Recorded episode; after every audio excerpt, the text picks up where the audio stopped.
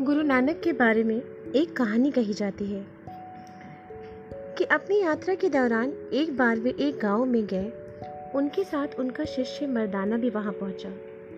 रात भर के लिए वे वहाँ रुकना चाहते थे। परंतु उस गाँव में रहने वाले लोग असभ्य और अभद्र थे। उन लोगों ने इन्हें गाँव में कहीं ठहरने नहीं दिया। इसलिए विवश होकर गुरु नानक और मर्दाना को वह रात बाहर खुले आसमान के नीचे गुजारनी पड़ी। वहाँ से चलते समय गुरु नानक ने कहा, मैं प्रार्थना करता हूँ कि इस गाँव के लोग फले फूले और हमेशा इसी गाँव में रहें। यह सुनकर मर्दाना कुछ चकित हो। लेकिन उसने कुछ नहीं कहा। दूसरी रात को वो एक दूसरे गाँव में पहुँचे, जहाँ उन्हें इससे एकदम अलग अलग प्रकार का व्यवहार मिला। उस गाँव के लोगों ने उनका स्वागत सत्कार किया, उनकी बहुत खातिरदारी की, उनके साथ बड़ा अच्छा व्यवहार किया। रात भर रुकने के लिए उन्हें स्थान तथा खाने के लिए भोजन भी दिया।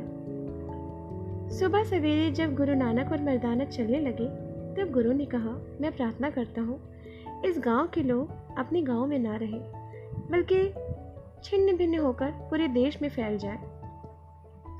मर्दाना के लिए ये बहुत अधिक असहनीय था।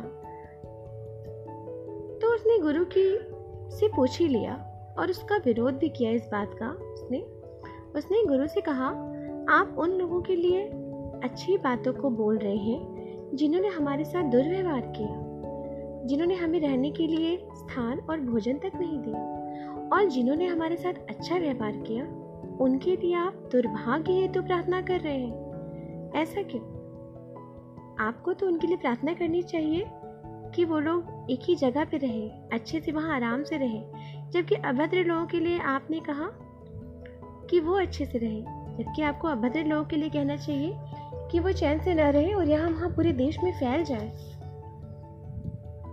गुरु नानक ने उत्तर दिया, उन अभद्र स्वार्थी लोगों का एक ही स्थान पर रहना ज़्यादा सही है, क्योंकि वहाँ के लोग एक ही स्थान पर रह के सिर्फ़ उसी स्थान को हानि पहुँचा सकते हैं। और अगर वही लोग अन्य जगहों पर जाएँगे तो पूरा देश उनका दुष्प्रभाव झेलेगा और वो फैलेगा भी।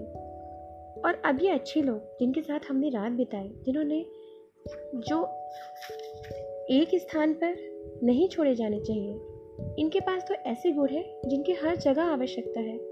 और जहाँ कहीं भी वो जाएँगे, अपना प्रभाव, अपना चरित्र दूसरों के साथ बांटेंगे और उससे सब लाभकारी होंगे। अतः उन्हें फैल जाना चाहिए, जिससे कि वह सदगुणों का प्रकाश दूसरे स्थानों तक भी ले जा सके। हमें यह देखना है कि हम ऐसे नागरिक बने कि दूसरे लोगों को हमारे चरित्र और प्रभाव के प्रकाश की आवश्यकता प्रत्येक स्थान पर हो। हमें अपना चरित्र ऐसा नहीं बनाना चाहिए जिससे लोग यह चाहें कि हम एक ही स्थान पर रहें और हम दूसरों से घुले मिले नहीं। Thank you have a nice day